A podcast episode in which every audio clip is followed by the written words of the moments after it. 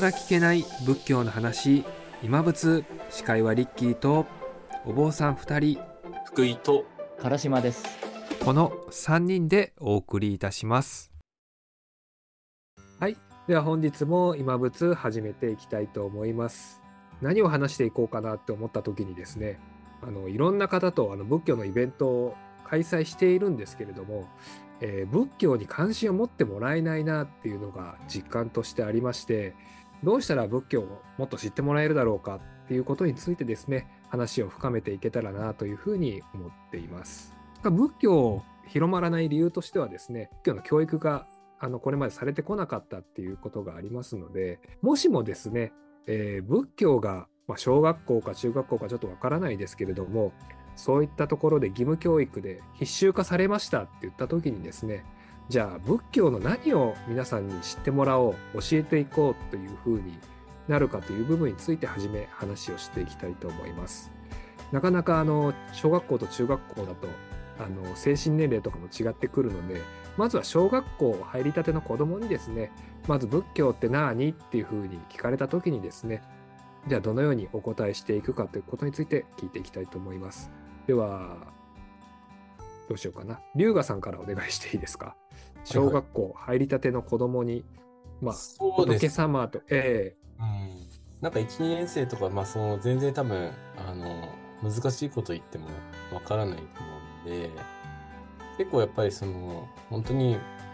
拝ま、拝んでいただくっていうだけでいいんじゃないかなって気がします。あの、お経を一緒に唱えていったりだとか、まあなんかそういった手を合わせるっていう、まあ、習慣づけみたいな形の部分っていうのを、もう、ま、わけわからなくても、こう、していくっていうところを、まあ、作っていくっていうと、結構後から気づくこともあったりすると思いますし、なんだろう、こう、今のその目に見える世界の話で言うと、そういう、なんで私はここに拝んでいるんだろうだとか、なんか、あななんていうか、そういった、なんか手合わせたら気持ちいいだとか、なんかそういう、なんなんですね、そういう、なんかこう、答えの出ないものに対して、あの、心を向けるっていうところが、まず、こう、大きな一歩になってくるのかなって気はいたしますね。なんか、なんかの本で読んだんですけど、なんか例えば東日本大震災この前に、あの、あの、13回忌ですか？もうそういう形になりましたけれども、あの、なんかそういったあの映像を見たときに思わず手を合わせたっていうね、話が、こう、とかなんか本で読んだ、あの、若い女の子が、なんなんか、なんか知らないけど思わず手を合わせたみたいな形で言ったときに、その私の手を合わせた、この対象って何なんだろうかとか、そういう、なんていうんですかね、その命だったり、まあ自然だったり、なんか思わずこう、心を向けるっていうところの、その自分では計り知れないものっていうところの、も目に見えるものだけじゃなくて、そういったものを、なんかちっちゃい時に、なんかそういった、あの、感じていくっていう風に、えなると、なんかまたちょっと違う目線で世界っていうのを捉えられるのかなってこう気がいたしますんで、まあそれが一つの仏教の入り口になってくるのかなって気はいたしますね。はい。まあ、私もたまたまですねあの幼稚園があの禅宗のところにくっついてるところだったのでなんとなく手を合わせてたなみたいなのがあってですね、まあそれがなんでなのかなみたいのは全く無意識にまあやってたんですけれども多分それはなんか悪い気持ちじゃなかったなっていうのは今お話聞いててなんか手を合わせると、まあ、目をつぶる感じでこうなんかやってると何かしらなんか安心感だとか落ち着いてたのかもしれないなって今思うとやってたのでなんか手を合わせるだけでもなんか教えられることってすごいいろんなものを拾ってもらえそうな気はしますので、なんかそういうことを経験するっていうところが、なんか一個あれば、またちょっとなんか、うん。全然ないっていうよりは、なんか違うのかなって気はしたりもするかなって気はしますね。うん。では唐島さんはいかがですか？4月近いですけれども入学したての若い次の世代の子たちに仏教を教えますはじめ何をしましょうか？どうでしょう、はいはい。そうですね。まだね、若い子らには、さっき福井さん言ったように、まあ、手合わせるとか、そういったなんだかわかんないけどやってること、先人が。で、うん意外と我々はこれ何のためにやるのっていうのが最近の人の口癖というか、やっぱ理由がないとやらないとか、なんか分かって、分からないもの以外はなんか取り組まないみたいな傾向はあるんですけど、うん。確かに年を重ねるうちに後で、あ、こういうことかとか、あとはお墓参りとかね、それこそ、なんで行くのって言ったら、やっぱりね、命ってなんか自分だけじゃないし、なんかずっと前からあったっていう、この、なんだろうな。要は我々の体験の外にある世界に触れていく。っていうことは非常に我々重要で、まあそれとともにやっぱり想像力が豊かになったりとか、まあうん相手を思いやったりとか、あ、なんでこの人こんな怒ってんだろうとか、あ、なんでこの人こんなに嬉しそうなんだろうとかっていうのは、やっぱそこは想像ですから、やっぱそういったその我々の経験の外にあるところに触れていくっていう意味では、まあ祈りとか、うん。あとはもしくは、えっと、先ほど言ったあの墓参りとかっていう、そういった対象っていうのは、あの、なんだろう、事細かく説明しなくても、なんか体験させてあげるっていうのは必要かなと思いますね。そう、なので、さいあんまりね、気難しいことは、ね、ちっちゃい頃に、まあ例えば小学1年生とか2年生の頃に言ってもあれなんで、なんかそういった体験を、なんかさせてあげるだけでも、おそらくその頃が何か感じると思うんですよ。で、これも正解がなくて、あの、その人が何のために祈祈るかとかっていうのは、その人の中で多分、えっと、答えが出てきたりとか。で、それもまたその人が大人になるにつれて、どんどんどんどんその、まあ何のために祈るかとか、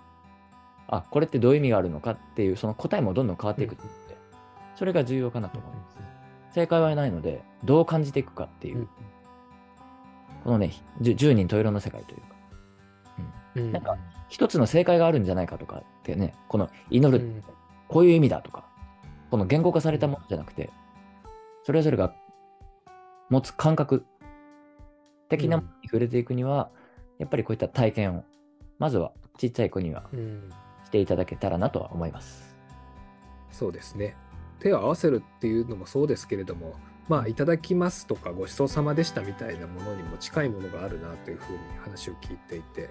それもなんでやってるんですかっていうと、まあ、やってたからっていう人もいますし、まあ、やってるとそれがないと始まらないし終わらないみたいなこともあったりとかするので、何かしら習慣づけという意味ではですね、あのまあ、若い、幼いうちにですね、何か習慣、まあ、仏教に関する習慣もですね、あると自然な形でできるのかなというふうに感じました。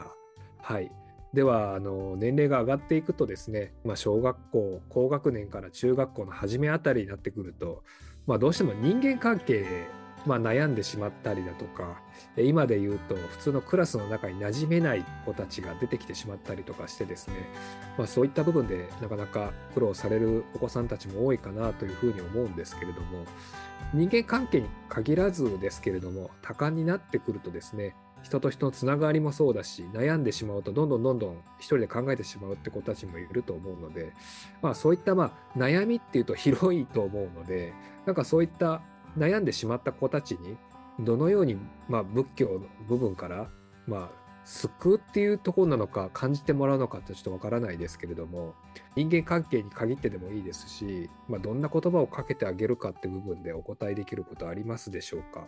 龍河さんいかがでしょう？私たちのその教育っていう部分で、まあ、宗教色とかがね、まあ、全てが排除されてるような形になってくるんで、結構、その、どんな宗教とかもそうだと思うんですけども、仏教とかは、まあ、特に、まあ、そういった結構、あの、人間を分析しているっていうところもあったりするので、なんかあの、私たちのその教育っていうのは、なんかすごいいい人でありなさいというか、なんかすごく社会にマッチしなさいだったりだとか、なんていうの、こう、えー、なんかそういう右に習えしなさいみたいな形の部分っていうのが、あの結構こう、社会、社会情勢的にこう、なんか均一化されてるというか、そういったことになるんですけれども、でもそもそも、なんか、そういう小学生なり自我が出てきたときに、そういった自分というものの、その、なんか出発点、ね、が、なんかもうちょっときちんと、あの、うんうん、教えてあげてもいいんじゃないかなっていう気がするんですよね。例えばお釈迦さんってあの私たちってこの苦しみの存在だよって説いてますとか いう形で、え、何それ？みたいな。なんでその苦しみ？ってそんなネガティブなの？みたいな形でこうなるような形って、いや、苦しみって思い通りにならないってことなんだよっていう話で、で、みんな自我が出てきて、俺が俺がってなるんだけど、絶対思い通りにならないよねって。あ隣の人従わせられないでしょとか、なんか、なんでそもそもじゃあ従わせようとするのみたいな形で、それって欲だよねみたいな形で、でもそれって誰でも持ってるよねみたいな形の、なんでそれそういったの自分が自分がナンバーワンだぜとか自分が自分がみたいな形の欲ってなんかこれって悪いことなのかなって思っちゃったりだとか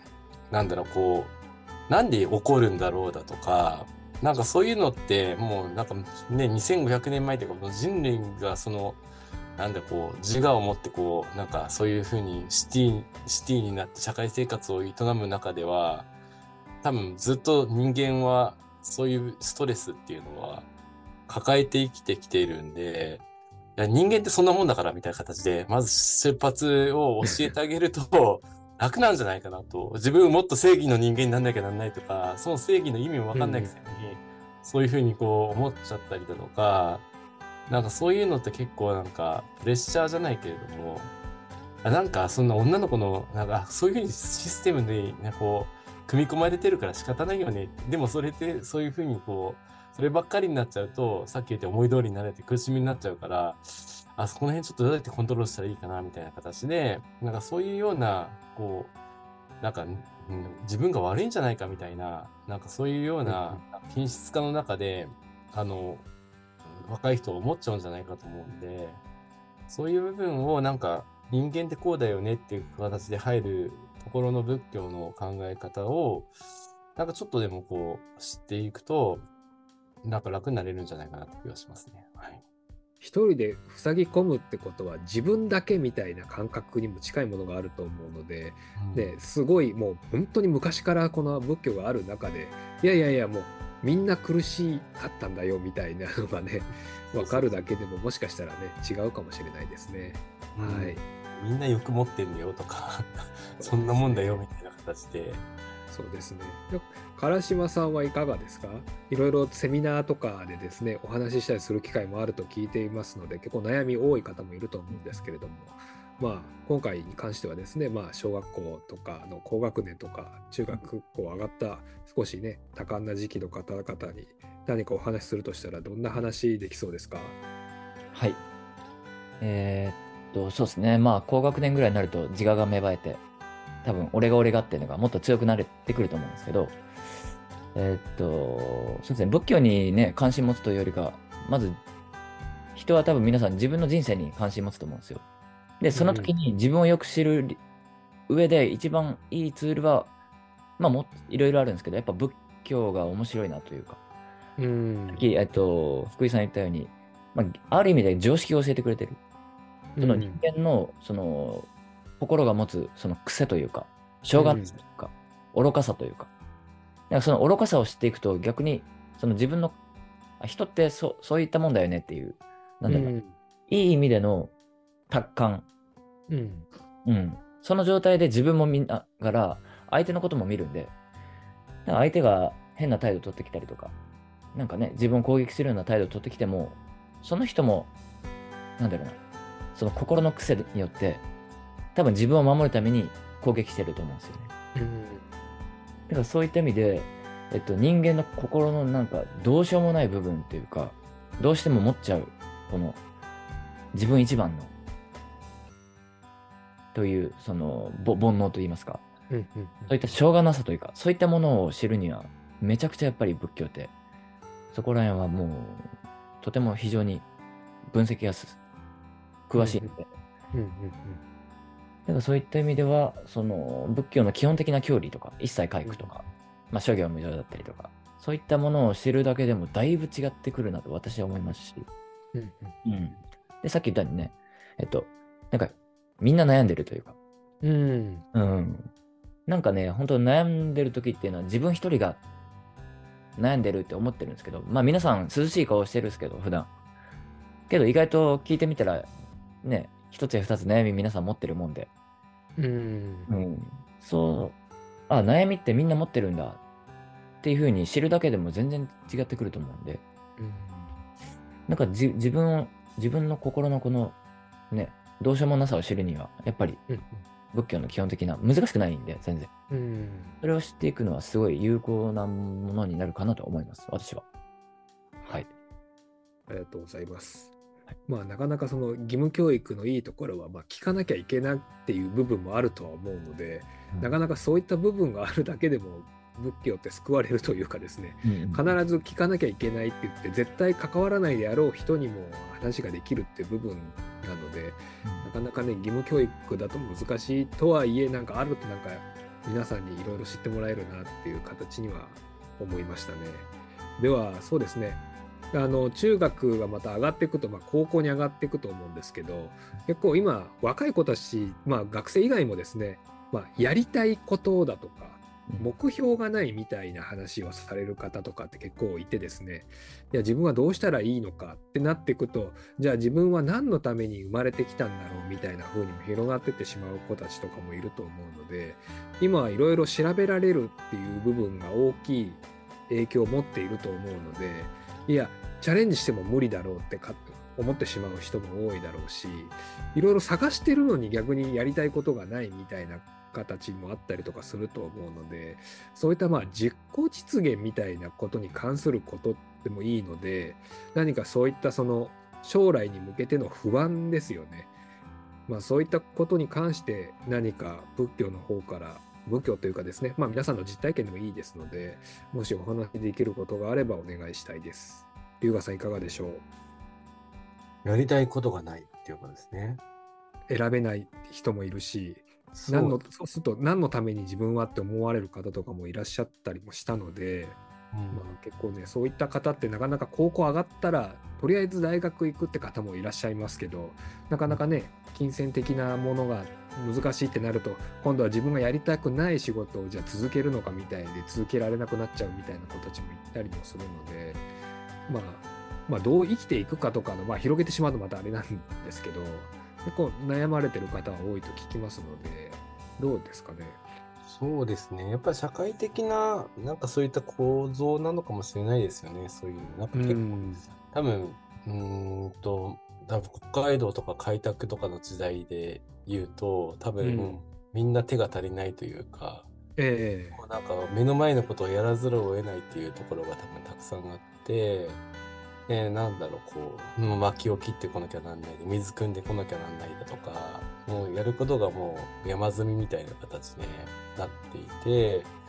あとはある意味そう言ってみんな苦労してるから手伝わなければならないっていうようなお互い様みたいな形でコミュニティ自体がやっぱりその居場所があるというか、うんうん、なんかそういう、うん、自分のやることがあるっていうか、まあ、そういったところの社会から今本当にこう機械が進んでいって、まあ、AI だとか、まあ、そういった部分が全部やってくれるような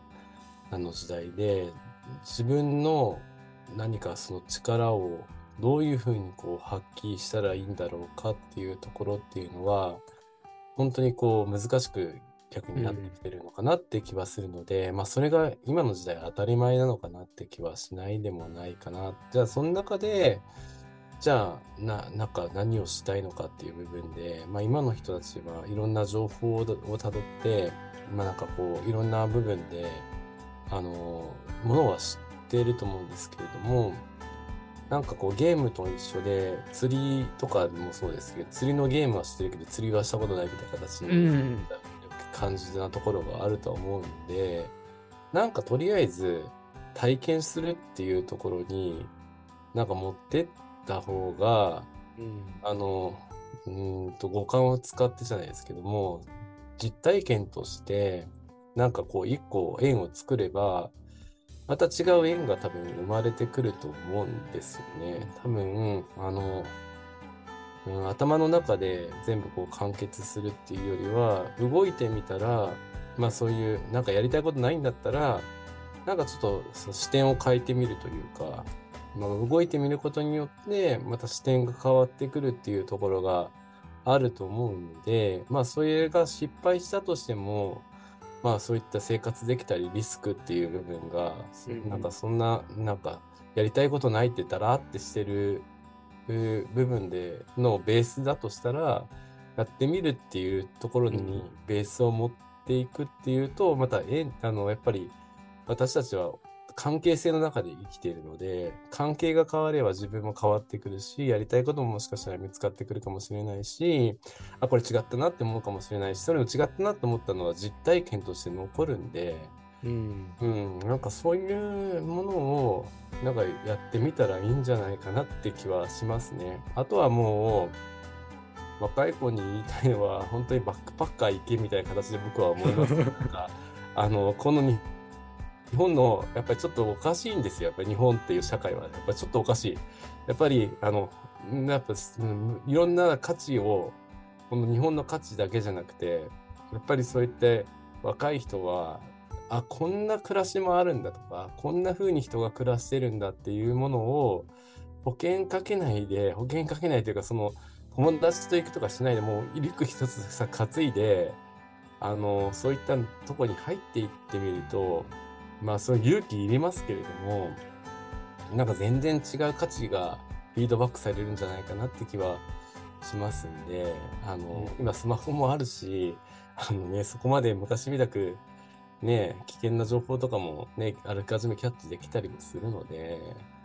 なんかそういうふうな、あの、全然価値基準が違うところに行ってみるっていうのも、なんかそう言って、まあ友達と行くのもいいんですけど、一人で行って自分の力で自立した上で、人と向き合って、なんかする、なんかそういう旅するっていうのは、なんか本当にあのいいことな、若い人はや一回はやった方がいいんじゃないかなって気はしますねっていうところですね。はい。ありがとうございます。私と唐島さんも行かねばという部分で、あの顔をですね、うっとなりながら聞いておりました。この話を聞いた後ですけれども、唐島さんはいかがですか？そういった将来についての不安、はい、やりたいことがないですとか、そうした不安に対して何かお話できることありますか？はい。えー、っと、バックパッカーとまでいかないですけど、まあ、福井さんおっしゃったように、本当実体験ですよね。まあ、これしかないのかなと。で、不安はこれ死ぬまでやっぱり生きてればあるんで、なんか不安を除こうとしなくていいと思うんですよ。不安を抱えたまま、うん、とりあえず進む。で、人間どうにかなるし、生きていけるんで。なんで今ってどっちかといったら、その、無駄なく効率よく自分が生き延びれるものをやっぱりなんか、うん、皆さん保険をかけすぎというか、調べ下調べしすぎで、で、あの、本当に、なんか自分が興味関心あること以外にも突っ込んでみるっていうのは私重要だと思ってて、うんうん、そう自分の興味関心だけのものやことしか選んでなかったら多分あんまりね、えっと、まあパラダイムシフトっていうか、まあ、大きな自分の中の変革ってないと思うんで、うん、そう、あ、意外とこの世界に触れてみたら面白かったとか、うん。あと、いろんな気づきや発見が絶対にあると思うんで、うん、まずは体験してみる。で、その体験っていうのは、えっと、まあ、ね、面白そうなものはそうなんですけど、なんかたまには自分の興味関心のないものを取り入れてみたりとか、うん、この実体験ですよね。意外となんとかなるんだっていう経験すると強くなると思うし、うん。やっぱそこかなと思いますね。自分の興味関心以外。そしたら多分なんか違ったものと違ったものがくっついたりとか、あ、これとこれ組み合わせたらいい感じになるじゃんとか、っていうのは多分見つかると思います。はい。ですかね。だから不安を抱えながらみんな生きてますと。私もそうだし。そうですね。はい。はい、ありがとうございます。では最後にですね、今回のバックパッカーという話題が出ましたので、えー、龍河さんがあのもしですね、あの私、リッキーこと佐々木とですね、あの唐島さんに、お前はここへ行けっていう部分があればですね、お国を一つずつ指定していただいて、行くかどうかは別として、あの心に刻んで今日は終わりたいと思いますけれども、いかがでしょうか？そうですね。やっぱりインドじゃないですか。うん。インド。インドは行ったらいいと思いますね。うん。うん、リッキー、いや、二人ともインド行ったらいいと思いますよ。はい。じゃあもうとりあえずインドはとりあえず僕と唐島さんはどこかのタイミングで別々に一人一人でということでそうですね。そうですね。で、いろんな仏教の遺跡もありますし、お釈迦さんの聖書もありますし、もう、あの、世界が集約されてるじゃないですか。そ なるほど。まあでも一度は行ってみたいなと思ってたんで、ずっと。あの、そうですよね。うん僕はその大都市の方、バンガロールとか、ああいうすごい大都市は行ったことないですけど、そういうお釈迦さんのデリーとか、ああいうところとか行ったりとかはしましたけれども、まさに衝撃的なところでですね。ぜひ、行きます。わかりました。じゃあ、あの、それはですね、あの、って、あの番組の方で紹介できればいいなということを胸に秘めながらですね、そうですね本日は終わっていきたいと思います。はい本日もありがとうございました。お願いします。ありがとうございます。す。本日の今仏はここまで。